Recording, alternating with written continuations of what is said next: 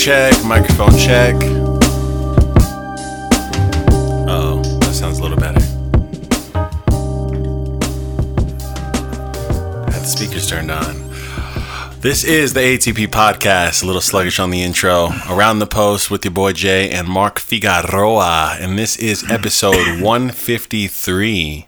How you feeling, man? Good, good. A lot of news be right before the U S Open, so ready to give it to you guys.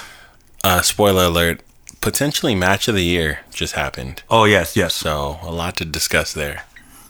Yeah, so we're going to start with the women before we get to the results of Coco Gauff. There's a couple of uh, news here. So Raducanu, uh, who had multiple surgeries, she's about to drop out of the top two hundred. Oh. Uh, there, she's nowhere to be seen. Uh, who knows when she's going to return? What are your thoughts on uh, Raducanu? It's kind of crazy how injury-stricken she is, because I don't think she has an injury-creating game. Right. You know, so it's unfortunate. I feel bad for her.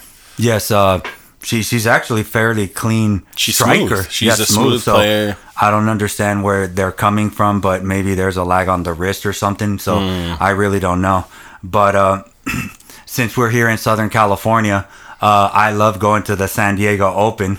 Mm. Uh, it was in October last year. Yeah. This year's moved to September, right before, not before, right after the U S Open, pretty much. So Iga, smart move by the San Diego Open, by the way. Well, uh, Iga decided not to defend her title. Mm. She said that it's too, uh, it's too soon, right after the U S Open, not enough time to prepare. Sabalenka has, uh, she hasn't officially withdrawn, but she's not there listed. So mm. here's the list. So Jabor, Garcia, Gauff, Sakari, uh, the list goes on and on. Uh, those are pretty decent names. Hadid Maya, Azarenka. So it's still a pretty stacked card. For a two fifty? That's five hundred. Very... five hundred. It's a five hundred? Yes. Oh, okay. So that's that's decent for a five hundred. Yes. So okay. What are your thoughts on... The men on... are a two fifty, huh? Right. Yes. Okay, gotcha. What are your thoughts on that? Um...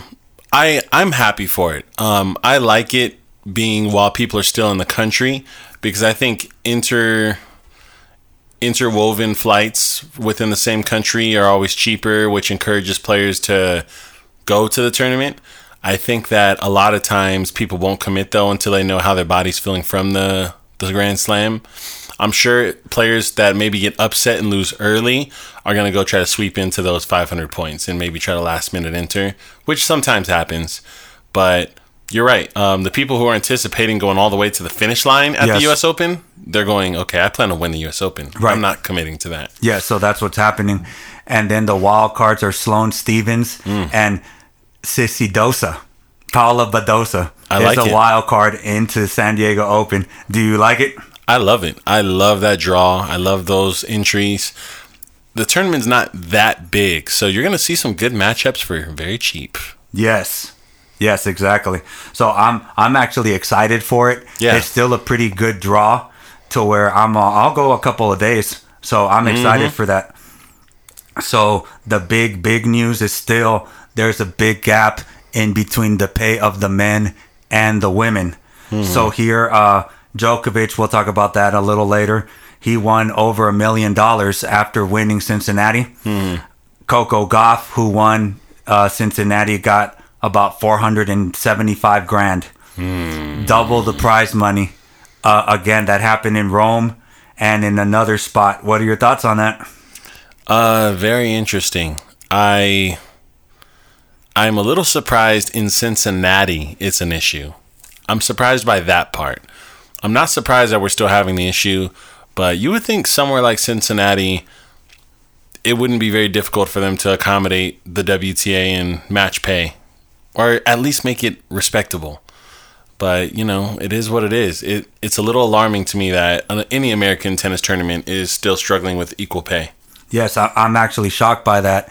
I mean, I guess the City Open, it's a smaller event, so I guess. Mm. But what I don't understand is the fact that at the Grand Slams, they all get equal pay. But in these uh, combined one thousand events, they don't. Yeah. And honestly, I'm going to talk about the A T P. They did a huge thing for their players, but the W T A is not really stepping up. Hmm. Uh, they're thinking about, not thinking, but they're saying that maybe in two thousand, um, excuse me, two thousand twenty-seven, that finally they'll have equal pay in the one thousand events.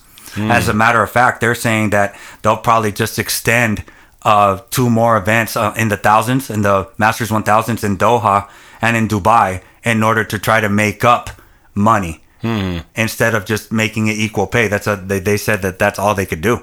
Yeah. Uh, what are your thoughts on that? Uh, I like that there's effort. I do like that. You know, I think that in order for it to be accomplished, everyone's going to have to be on board. You know, it can't just be one federation, one conglomerate, one group trying to make the push. Everyone's going to have to buy into it. So, you know, it'll come with time. And honestly, I think that it'll help if we get a few new ambassadors to women's tennis to really step forward and step up to the plate, because that's part of what's missing in women's tennis is that true face, iconic ambassador of the game. Who who could you even imagine doing it? You know, the star is Iga, but Iga's not that person. She's not the the rebellious, standoffish, representative person. She's very soft-spoken, a little less social. Um...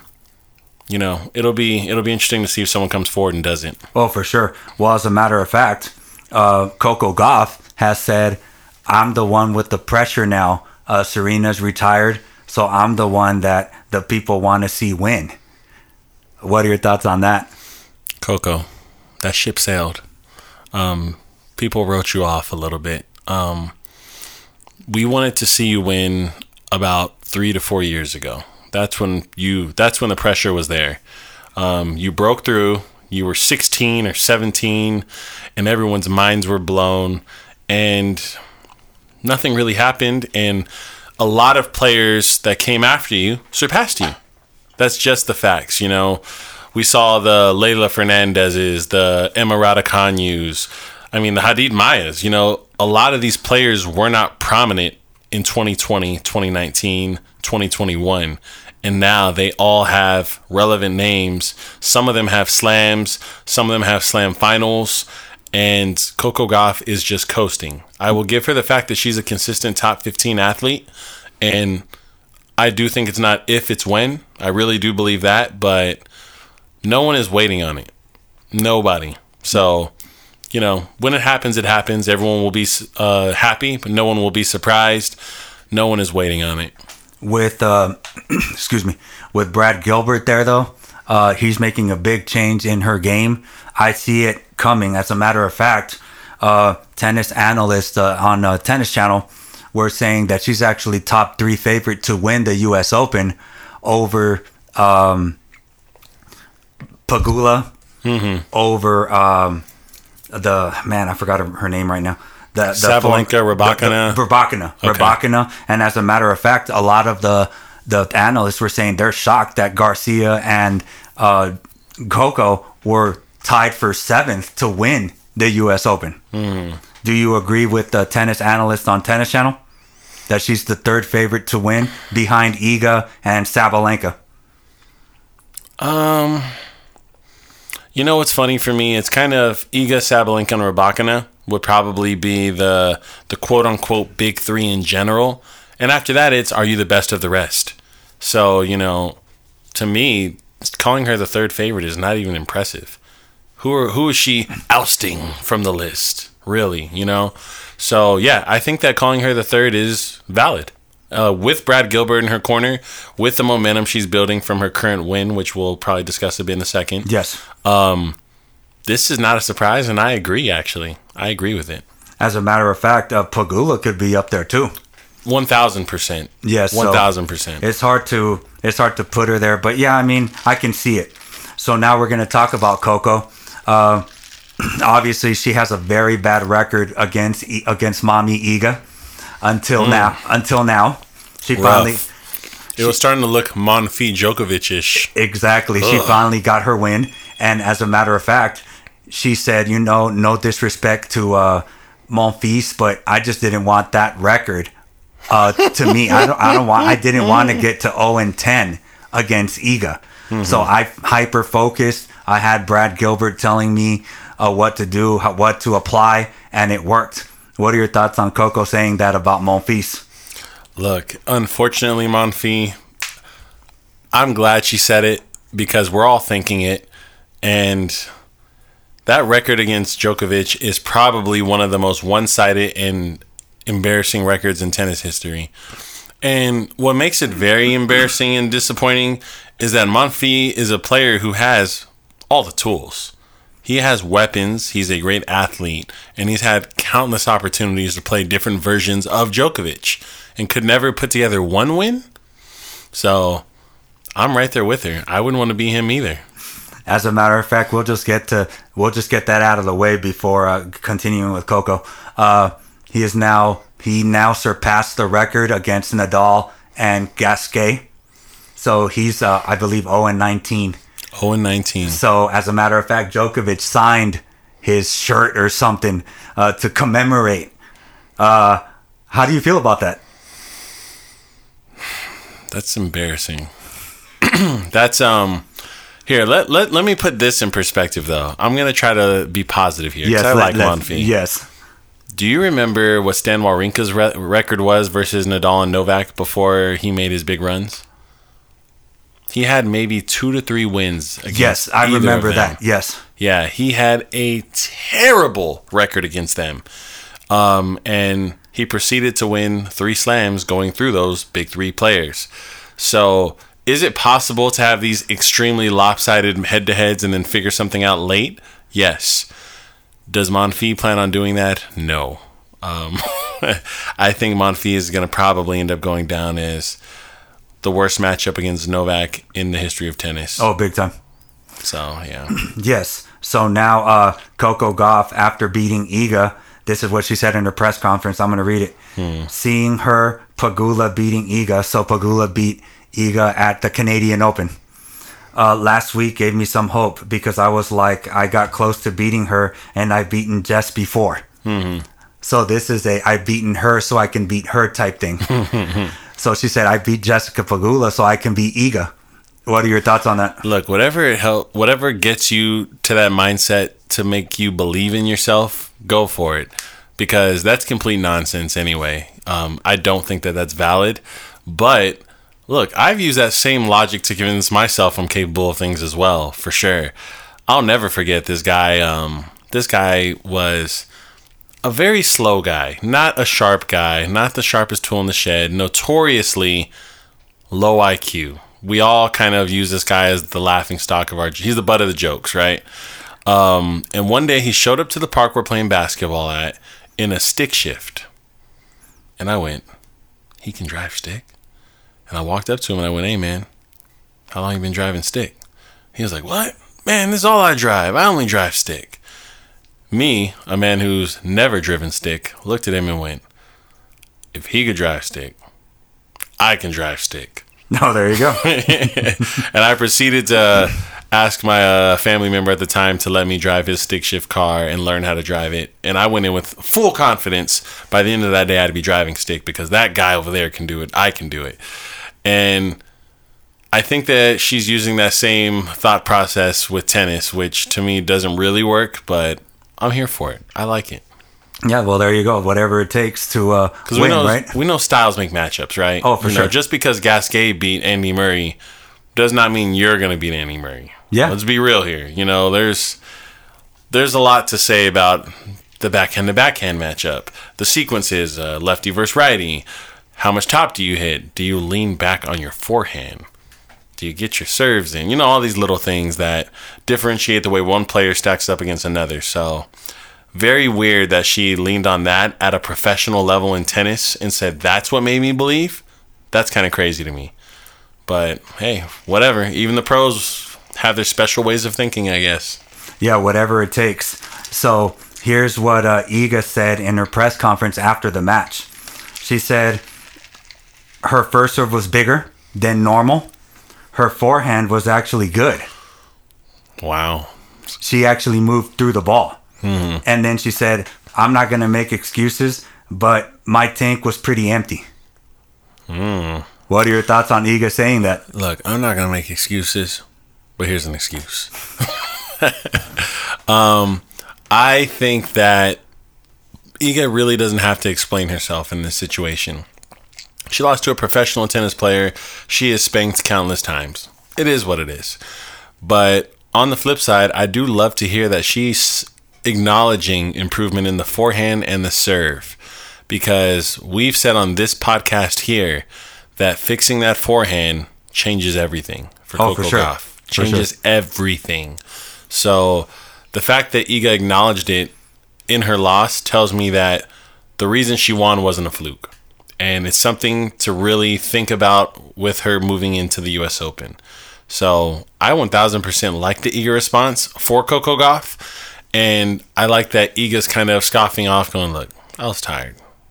Don't think it's happening again. Okay. That's kind of what I'm getting from Iga with that statement. You know, she's acknowledging, yeah, she played nice. She's real cool. Yeah, yeah, yeah. I'll see her next week. Or not next week, but...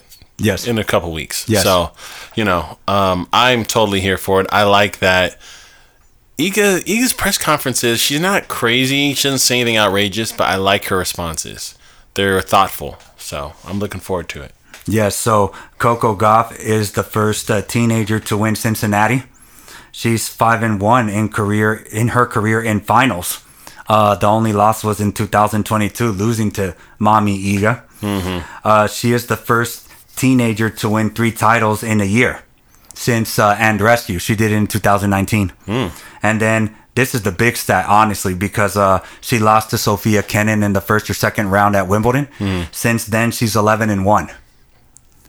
And of course, the addition of Brad Gilbert is massive. Yeah. Any thoughts on that? Look, um, what I will say about Coco Gauff is she has so much time left. She has roughly sixteen years, assuming she stays kind of healthy, sixteen years on the professional tour at a high level, guaranteed. We're seeing, this is just based off what I'm seeing today. Obviously, things could get even better with time, but we're seeing players not quite taper off until about thirty-five years old. Um, if they're serious about their fitness and their discipline, they're making it to thirty-five, playing the same way they played at twenty-five. And she's...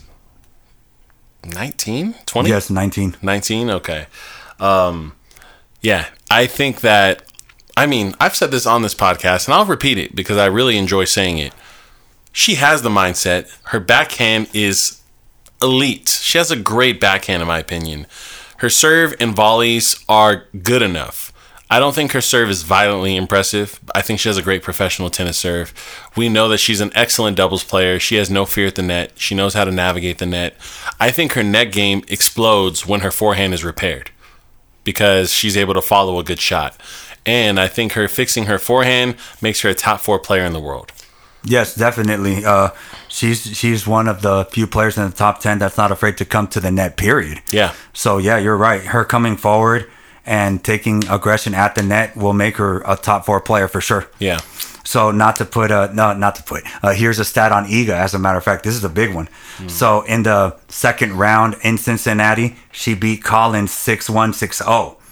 So uh, she has sixty-five total bagels in her career. So a bagel is six zero. Federer in his twenty-four year career had eighty-nine bagels. Iga has sixty-five already. Any thoughts on that? Do you think that maybe Federer played better competition? Do you for think sure that he did. Iga, for sure? Do you think that Iga is just that dominant? What are your thoughts? Federer one million percent played tougher competition. Federer's uh, a good, I want to say a good ten to fifteen years of Federer's career. He was playing tough competition. I I can't list very many people in the top fifty during Federer's career that I expected a bagel from for him to uh, give out. Versus with Iga, I kind of anticipate a bagel if they're outside the top fifteen. You know, like the W T A rankings are not that deep. They're just not deep. There are great athletes in the W T A, but the the the top fifty is not like the A T P's current top fifty. A T P's current top fifty has got people like Andy Murray just looming in the forties and thirties, you know, just ex-legends and stacked athletes just floating around, the Cerúndalos and the Goffins and, you know, these Manarinos, these guys who are winning tournaments and are just dogs out there that you're not going to bagel. And Iga is playing these random Chinese wild cards at Indian Wells and stuff that she's like double bageling in tournaments, you know. So I I think it's a big difference. The W T A is, for the first time, I think we've been on a good year and a half year stretch where the W T A has really just risen consistently. There hasn't been a a player that popped up and died out, popped up, died out. It's been a consistent growth. Sabalenka, Rybakina, Iga, now Coco. We're seeing Azarenka floating around. You know, we're we're seeing a lot of good players stay good. Um, and we needed that. So now we have the opportunity to start growing the rest of the rankings. So yes, uh, I think it's still a very impressive stat. Yeah, she, for she, sure. She is uh, dominating the field, but um, again, uh, in the top fifteen in the men back in two thousand nine and ten, you still had Sanga and Monfils or something. Berdych, so, Monfils, so Sanga, so Feliciano Lopez. So it's hard yeah. to bagel those guys. Mm. No disrespect. So now we're going to talk about the A T P, which is what I was telling you about. They're actually protecting their players. So starting next year, they're going to do a three-year trial, and it's called the baseline plan. So what they're going to do is they're guaranteed base earnings. Wow. So for the top one hundred, they're going to guarantee three hundred thousand dollars a year for the top wow. one hundred. For the top uh, between one oh one and one seventy-five, they're guaranteeing one hundred fifty thousand dollars. Okay. And then, okay. And then for the bottom uh, one seventy-six to two hundred fifty in the world, they're going to do seventy-five thousand dollars. They also have something called injury protection. Mm. So if you have an injury, but you're still in the top, as long as you come back, you're still guaranteed that base. So they're going to try it out for a couple of years, see if it works. What are your thoughts on that? I love that plan. I deeply love that plan. That is perfect. Um, I think even the the figures sound pretty on point. Obviously, that's enough money to pay for you to at least play tournaments. Play tournaments and maybe have one man on your team. That's enough money for that. You're going to be able to play at least one tournament a month. It'll pay for your expenditures and maybe have a a physio or a coach with you, something like that. That's it's enough for that. And it's them saying, look, start, start winning. Start winning. You know, if you start winning, you'll be good. So, obviously, I think that them requiring you to have a ranking means you're going to have to actually play at a decent enough level to deserve to be there. So, yeah, I think it incentivizes players to perform, play consistently, and win more. But it also allows players to feel a little less pressure to have to win this tournament. Otherwise, my year might end early. So, I love it. I love the plan. As a matter of fact, uh, some people would say, well, the top one hundred already made good money, so why are they getting more? I think it's more of a reward for being in the top one hundred. Yeah. You still have to play your game. And it's and, a baseline. Yes. It's not a, a bonus, right. You know, so... Yes, and, and the I, I like the fact that one oh one to one fifty is getting more than one fifty-one to two hundred. Mm-hmm. I, I don't mind that at all. Yeah. So I think it's a reward type and I like it. Mm-hmm. So t- a Tennis Channel is under big scrutiny here. They lost their feed during the third set tiebreak of Djokovic Alcaraz. Now I have Tennis Channel because uh, I'm a boomer. Mm-hmm. I have a, a DirecTV. I love DirecTV, yeah. By the way. Yeah, so I don't stream. I have it and boom, there it is. So, uh, what are your thoughts on uh, uh, Tennis Channel cutting the feed of the third set tiebreak between Djokovic and Alcaraz? They're just dropping the ball. They're really dropping the ball. I think uh, some of these quote-unquote boomers are running DirecTV. I'm just kidding.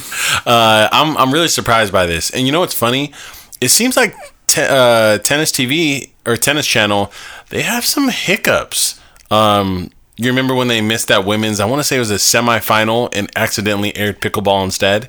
Oh, yes, yes. You know, that is... That's that, huge. They're dropping the ball there. You're called Tennis Channel. You know, um, I don't want to see these once-a-year mishaps like this, you know. Match of the year, and you are losing your feed? I I don't really get that. I don't understand how that happened. you know, they're really making the, the strong case for people to go, I think it's time to stream. But, you know, ultimately, Tennis Channel is still, to me, the number one way to watch tennis. So, yeah, it it sucks because that's probably how the majority of U S fans are watching this match. Yes, for sure. So, I don't like that. Yeah, so, uh, as I stated before, Holger Rune is now in the top five. And this is actually a very, very good stat. So they are the youngest twenty-year-olds. Him and Alcaraz are the twenty-year-olds uh, since nineteen ninety-two to be top five players. In nineteen ninety-two, uh, Pete was twenty and he was number three. Mm-hmm. And the other one's a monster, uh, Goran Ivanisevic. Goran. Who is a coach of Djokovic. And uh, we... Uh, We loved Goran pre-Djokovic. Yes. For the record. Yes. And this is a side note. Goran is a monster. He would never take anything on the court as a player. Mm-hmm. So I'm shocked that he takes it from Djokovic, but that's another story. Look, I have comments on that because he airs out Djokovic in press conferences anytime he wants. Djokovic is a nut. We deal with him. We allow it. I know what it was like to be a player. He, he airs out dirty laundry respectfully, but unforgivingly. I like Goran a oh, lot. For sure, for sure. That's my favorite coach. Yeah, big time. So what are your thoughts on Alcaraz and uh, Rune matching uh, Pete and Goran since nineteen ninety-two? Look, if that's the company they're in, I think this might be crazy to say. I think Goran and Pete are my favorite players from the nineties. Oh, Respect- big time. Yeah. Respectfully. Um, more than Agassi, more than whoever you want to name. Everyone loves Pete, so that's an easy one. But Goran is kind of like my my my dark horse of favorites. That's the best way to put it. He's he's my um, I don't know the there's a phrase for it, but he's my favorite that's not everyone's favorite. And so I think it's pretty cool. I think it's pretty cool that Holger and Carlos are in that company. And I'm glad for Holger because he hasn't had that massive, big event happen yet. He's just been showing up a lot. Yes. And making deep runs. But he hasn't had his breakthrough moment. That's going to make him a superstar. Oh, yes, I agree. But he will eventually. Mm-hmm. So it's coming. So before I get to the match, I'm going to give some stats. So first off, let's give uh, Alcaraz a little uh, love here. So um, here, uh, before turning twenty-one... He's been in five A T P finals. Mm-hmm. He's tied Djokovic. Uh, before turning twenty-one, Djokovic had five A T P finals, mm-hmm. and Nadal had eleven. So it's Nadal, eleven, Djokovic, and Alcaraz, five before turning twenty-one. What are your thoughts? He's in good company once again. Um, Nadal having eleven is pretty crazy. That's a pretty crazy statistic. So shout out to Nadal for that, but... Yeah, Alcaraz is, I heard John McEnroe say he's never seen someone better at the age Alcaraz is right now. He's never seen a player play that well. So that says enough. John John McEnroe is probably the best commentator in professional tennis. Oh, yeah. So um, if he's saying it, I'm going to believe it. Oh, for sure. Excuse me. So this to me was very impressive. So I'm going to say it. Djokovic, uh, after winning that match, he gave massive kudos to Alcaraz. Mm. He said, boy, you never give up. In that press conference, he said, he's a mix of all three of us, the big three. And he's he's just a phenomenal player. He's complete. Mm-hmm. Alcaraz, his response was, uh, I'm not the big three. I'm Carlos Alcaraz. Yay! Now, some of the uh, people on social media, they're all, take the compliment. Why are you, why are you dissing Djokovic? What are your thoughts on Alcaraz's response to saying, I'm just Carlos Alcaraz? I love it. I love it. I am such a big fan of his response. Look, in his head, in his mind, he's going, respect me, acknowledge me, admire me, but don't call me you because I'm me. I love it. As someone who, he's not, he's not going to give Djokovic the gratification of letting him big bro him and little yeah. or little bro him. He's saying, I am your peer and your rival now. Treat me as such. I am not baby Djokovic. I am your enemy.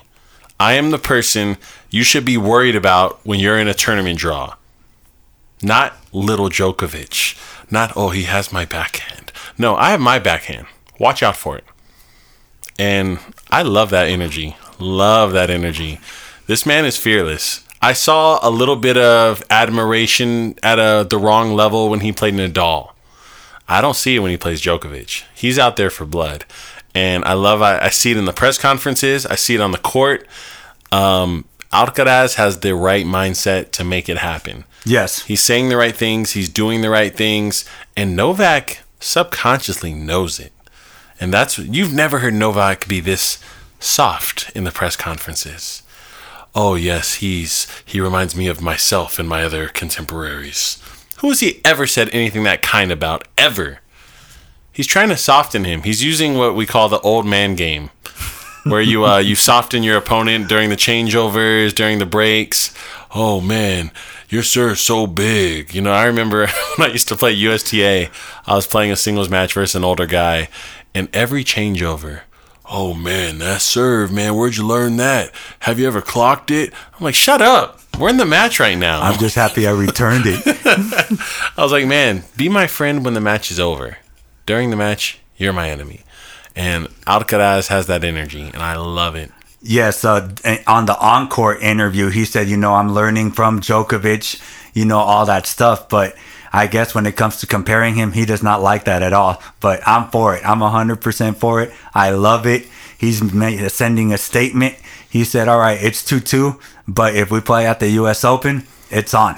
Mm-hmm. And I love it. Yeah, he's he's not all talk. He's yes. here, and he's serious about it. He's genuine and authentic. Yes. Love it. So more stats about Djokovic here. He just surpassed the win of uh, breaking the tie with Lendl and Nadal. He is third on the list now in total wins in the A T P. Mm. He has never lost a deciding set tiebreaker in a Masters one thousand final in his career. Impressive. Yes. And it's against good players. Yes. Uh, any thoughts on that? I mean, he's just racking up the stats at this point, but... Keep it up, Novak. Keep it up. You are the current best player on the planet. And the only person who's in your universe is Carlos Alcaraz. Yes. So it's it's almost even more crazy to think about what if Alcaraz wasn't on the tour. Who would stop this man? No one. So pretty crazy to see. Yes, exactly. So here's a little uh, side note for our listeners here. Uh, Djokovic is twenty points behind Alcaraz to surpass him as the number one player in the world. All he has to do is win one match at the U S Open, and he surpassed him since Alcaraz is defending two thousand points for winning the U S Open. So even if he wins again, he can't catch up to Djokovic. But uh, Alcaraz missed a lot of the uh, tournaments in the final at the final stretch of the season. For example, Paris indoors and all mm-hmm. that. So if he plays those, Djokovic played those, Alcaraz did not. Mm-hmm. So if he plays those, he will surpass uh, Djokovic as the number one player in the world. Who's mm-hmm. going to end as the number one player in the world this year? Carlos. That's my bet. Um, Carlos, the fact that he's played so many frivolous tournaments this year anyway tells me that, at the very least, now that he knows he has an opportunity to clinch the world ending or year end number one spot, he's definitely going to do it. Yes. Yeah, so. I, I agree that Carlos is going to uh, end up with the number one spot mm. for sure. So just to uh, let you guys know, it's one thousand sixty-nine wins that Djokovic has. Uh, Nadal and Lendl have one thousand sixty-eight. Federer has one thousand two hundred fifty-one career wins. Mm. And Jimmy Connors has one thousand two hundred seventy-four career mm. wins. Do you think that that's a record that Djokovic can break? He's going to have to play a couple years.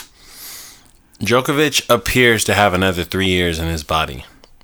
Does he have three years of being the best in the world? That is a different conversation. He definitely has three years left of winning tournaments, for sure. So, yeah, absolutely. I think he can do it. I think he can do it for sure. So, you know, if he wants it, I think it's attainable. If he doesn't care about it, then that'll be a different conversation, because we both know that in the final five years of people's stretch, they play far less events. they hone in and focus on those slams and those one thousand events. And that's pretty much it. So we'll see what Djokovic decides to do. Yes, uh, as long as he decides to play the two years, he is now able to play all these tournaments that he wasn't able to play before. Mm-hmm. So he might catch it if he wants to. So now we're going to get to the match. It's considered the match of the uh, the year for sure. And the best match out of two out of three sets. Oh, by far. By yes. far. So let's get to the match. So I saw it. I broke it down. And what I saw was that Alcaraz was focusing a lot on the Djokovic backhand. He had multiple times to go inside um, in forehand, and he just refused to do it. And one of the reasons why was because Djokovic, if Alcaraz misses his mark, uh, Djokovic would hit cross court, and Alcaraz has a running forehand, and he didn't want to deal with that. But there were a couple of times where he could have done it, and he was successful by opening up the court, cross court, and then down the line. But a lot of the times he did not want to go to that. So that was one of the big reasons why Djokovic won. And as a matter of fact, he sat on the backhand a lot. And he was just waiting for that shot. So there was no element of surprise. Mm. Um, Alcaraz was struggling with his first serve percentage. In the third set, it dropped big time. Mm. As a matter of fact, Uh, when uh, Djokovic was serving for the match, Ferrero yelled out, "Hey, Zverev was able to break him. You can break him too." So he did break him, and it, it did go to a tiebreak. But I think that if he would have opened up the court a little bit more to the forehand, it would have worked. Mm-hmm. And all you have to do is make the ball exit the side. But I don't know, for some reason, he just didn't feel it. Mm-hmm. But that was one of the reasons why, to me, he didn't win that match. And as a matter of fact, when uh, Djokovic had that heat stroke problem, he kept going to the backhand. That was the time to make him run to the forehand. He, you can see that he wasn't uh, moving that much, and he just kept trying to pin him to the backhand. I didn't understand that. Mm-hmm. And as an Alcaraz fan and a Djokovic hater, I was like, what are you doing? This is your chance to win. Uh, what are your thoughts on that strategy? Um, it's tricky. It's tricky. I think that there's a thin line between sticking to the plan and improvisation and making changes. You know, I think that part of what makes Alcaraz so successful is his discipline in sticking to whatever his game plan is and executing it phenomenally. But to credit what you're saying, if you do it a couple times and it works really well, the greatest in history acknowledge that, and they kind of tinker with it, and they find out if this is something they should hone in on. And I'm a little surprised he didn't. Yes. Um, I'm a little bit surprised he didn't, especially because he does have the ability to do it. So, yeah, very interesting indeed. Um, I I will admit, we weren't seeing the best version of Alcaraz at this tournament. I don't believe we were. No. Um, moving into this match, I didn't feel like we had seen the best version of Alcaraz. And in this match, I don't think it was the best version of him either.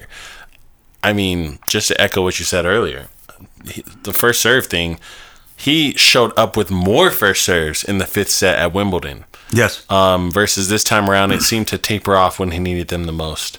And, you know, it's just part of being human. It is what it is. But it's very interesting to see how close and gritty this match was, with him not being in peak form and condition with all his weapons present. So um, I think that Djokovic beat him fair and square. I think that Djokovic did outplay him. And I agree that Alcaraz had chances, like you said. He had opportunities and chances to change the outcome. But, you know, all I can hope is that he shows up with all the weapons intact for the U S Open. Yes, for sure. And as a matter of fact, when Alcaraz lost that second set, he ended up banging the bench or something. And this guy has to get tape in his hand, on his hand, because it's starting to hurt. Mm. And then, as a matter of fact, his hand started to cramp up in the third set. So here we go again. And then it, it was around the three-hour mark. And here the commentators on the Tennis Channel were saying, well, at the French Open, it was around the two-hour mark. This time it's around the three-hour mark. So he's doing something right. He's learning. Uh, do you buy it? Do you think he's learning from not cramping up as much? I'm not even I don't even draw the same comparison from the French Open to this. The French Open was a a mental, soft and vulnerable thing. It was a softness he showed up with. It was succumbing to the moment thing that was happening. This cramping was not that. I think that it's two isolated incidents. I think it's two separate things. And I think the commentators are making a mistake. Um, I am not relating this to the French Open in any way. I disagree. Yes. So now we're going to talk about the ripping of the shirt. This is just uh, epic because uh, he said it before. This is just something that you feel, and it's just he, he compared it to life. He's saying this mm. is this is a life-changing uh, moment. And uh, all of us as tennis players, we want to have that moment. Oh, for sure. So, obviously, if you remember in the two thousand twelve final, it was over five and a half hours. He beat Nadal, the rip of the shirt. Mm-hmm. And now this is over three hours, twenty minutes. Him uh, almost uh, having uh, feigning problems because of the sun. He ripped the shirt. And he's mm. saying, as a matter of fact, this is by far my toughest two out of three match. And it could be even more tougher than that Nadal match. Mm. What are your thoughts on that? I loved the ripping of the shirt moment. I know some people won't understand it, but I promise you, to my bones, I love it. I want it. I understand it. I live it. I want it. It was incredible. It was incredible to see. Yes, for sure. Uh, you, you want it. Giving every drop of what you have in your body towards something in general, and barely attaining it and working and reaching the summit. Oh my gosh, when you get there, oh man, you don't even know how to articulate it in words. All you can do is rip apart your shirt. um, I think it was an amazing moment to see. I I think those kind of moments you don't forget until the day you die.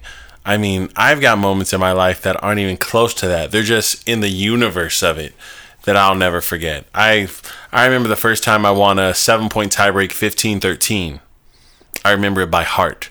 I screamed after I won it, and it was against some guy who didn't even have a backhand. Like, it wasn't even impressive. It was just such a long dogfight, you know. I remember the first time I won a best out of three tournament final, three and three hours and twenty minutes long, against a guy who was a pusher. Not even an impressive match, but I pulled it out. I was down five two in the second set, and I dropped the first set. I was down five two in the second set. Came back, won the second set, went to tiebreak in the third set and won.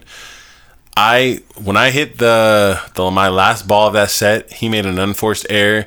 When I tell you, I barked. I couldn't even say words. He missed that ball. I couldn't even say anything. I was so happy I won. I just let sounds out. Trust me, if if we weren't playing such a low-level event, I would have ripped my shirt too. But I probably couldn't afford to get a new one. So times are hard back then.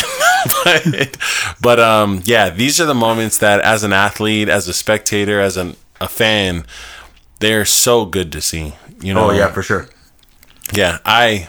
I'm so happy that that event, that final went down the way it did.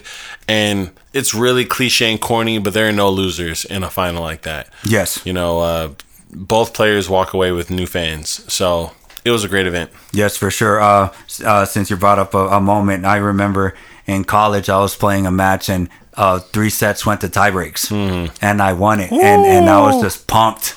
Oh uh, that that sort of a ripping of the shirt moment type mm-hmm. moment, but yeah, it was incredible to to have. So yeah, hopefully every tennis player could in, uh, endure that and, and have that yeah for them. Whew, so now the last topic, since uh, uh, you love this event, Laver Cup.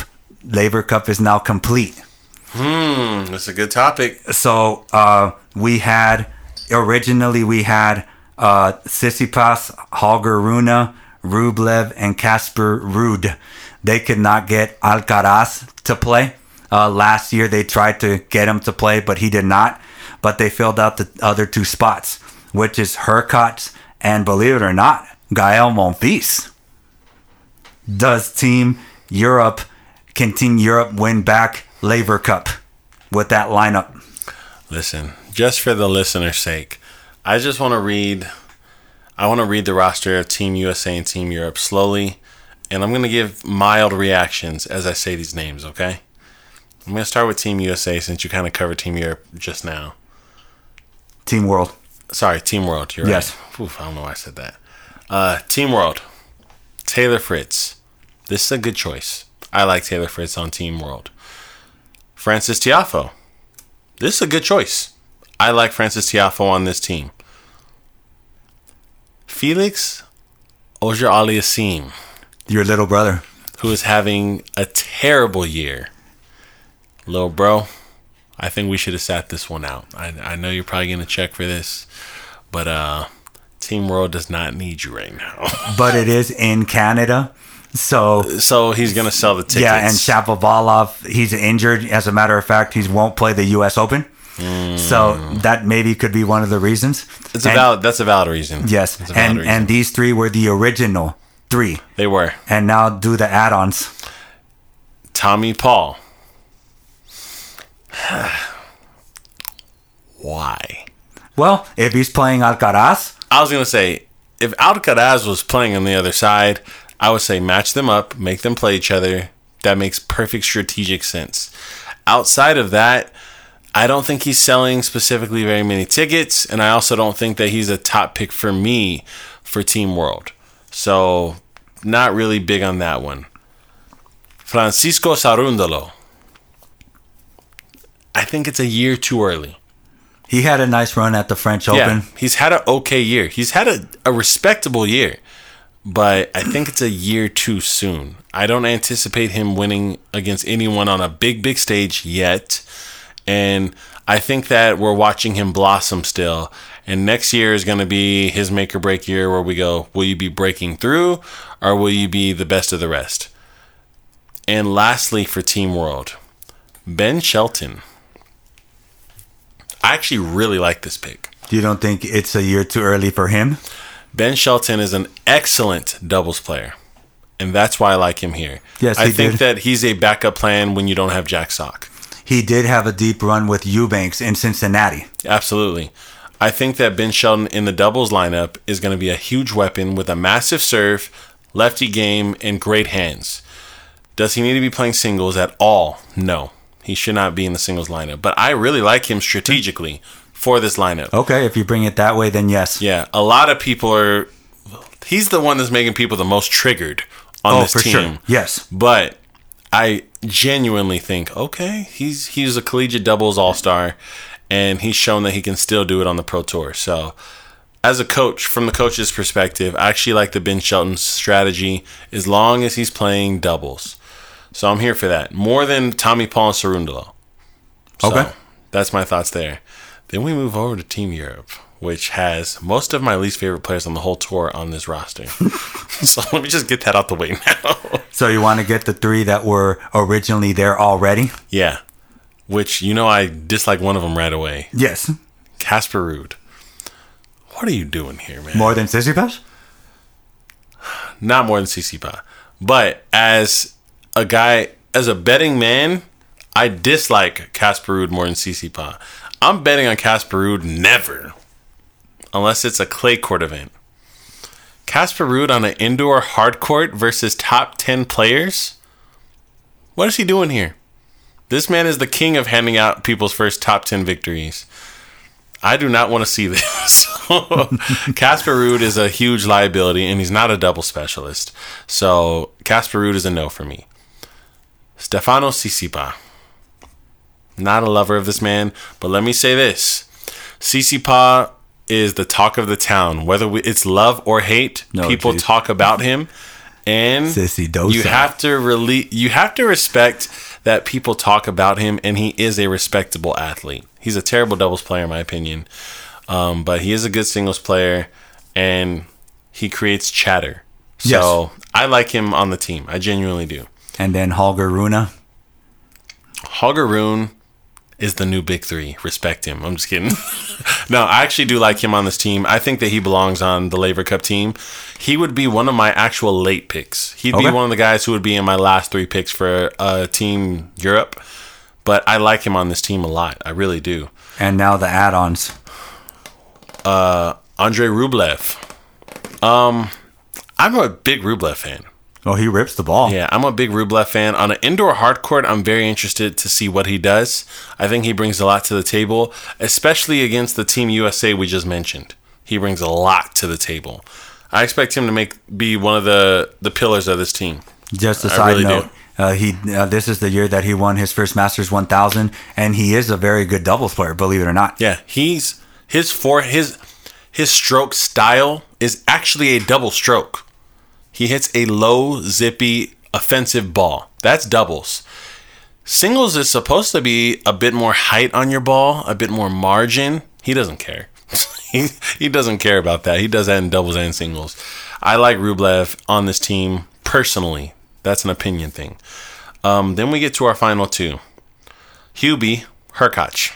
The ace leader in uh, this year in the A T P. The baby Berdych. Um... Mixed emotions here.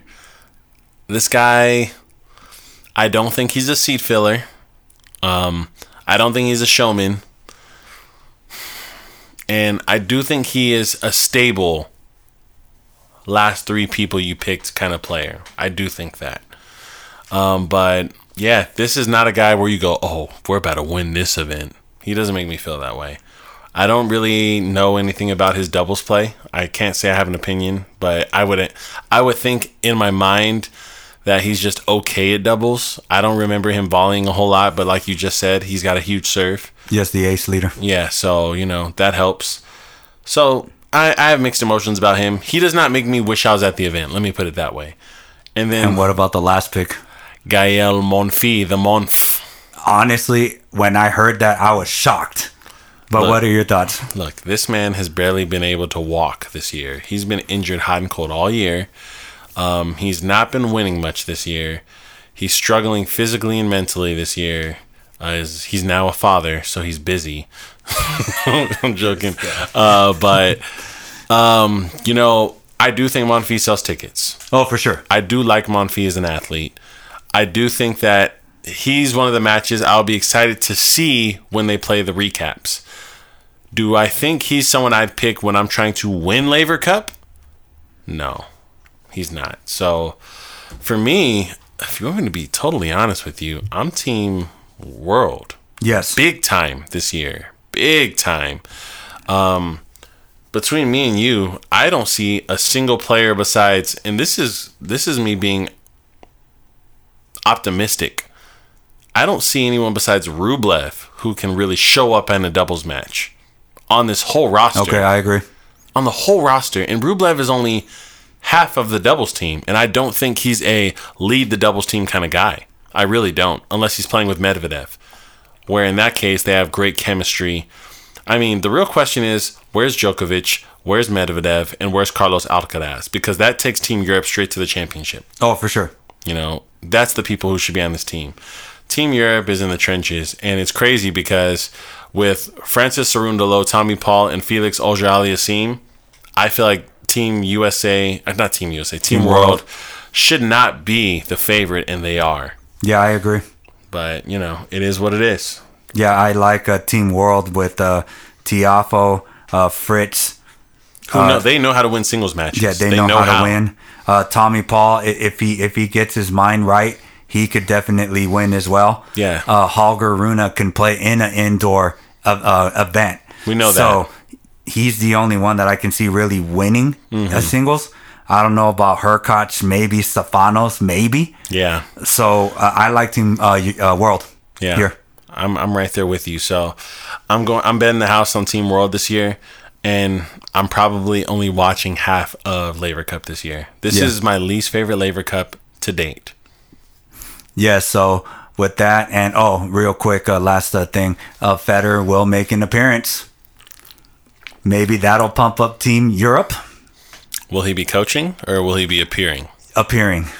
Mm, that's not going to pump them up that much. Well, maybe. Because, I mean, if he's only appearing, Team World and Team Europe equally will be pumped, so. Mm. Oh, okay, well, there you, know, you go. So. Well, in that case, that's all I got. Is there anything else you'd like to add? That's actually a good question. I I thought I had something for you, actually. But while you look it up, I'm going to give a stat real quick. So, uh, yeah, Mukova, who beat Sabalenka at the French Open and in Cincinnati, has made her top ten debut. So congratulations to her. Hmm.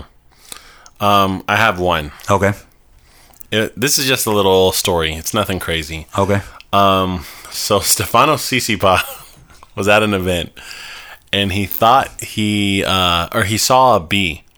Oh, geez. And he's uh, so he's swinging his racket at the air for, during his serve. Get that thing out of here! Swinging the racket, and then he goes, "All right, cool." He throws the ball up, and hears a bzz, bzz.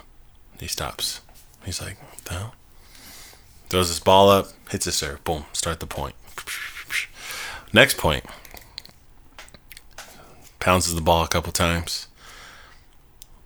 About to do his toss. Zzz, zzz, zzz. A lady in the crowd is making bee sounds during his serve motions.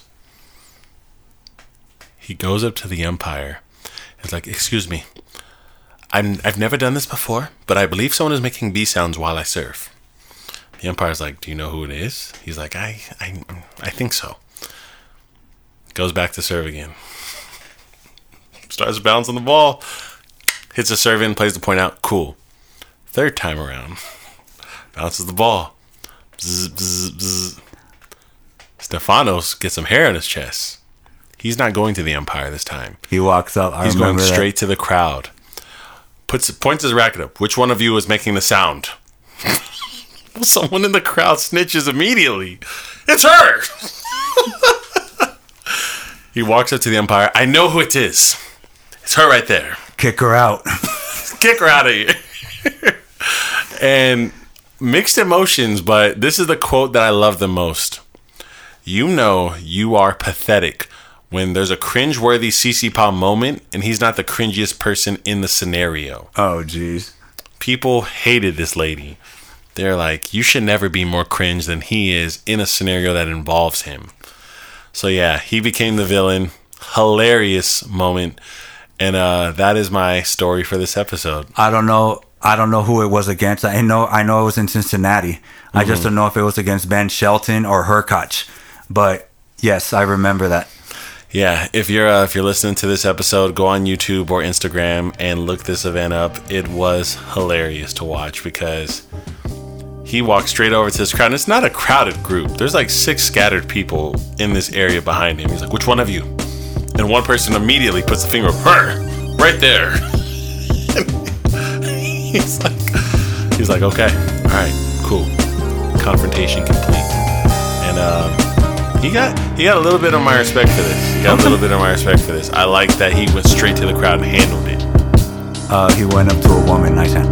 Okay.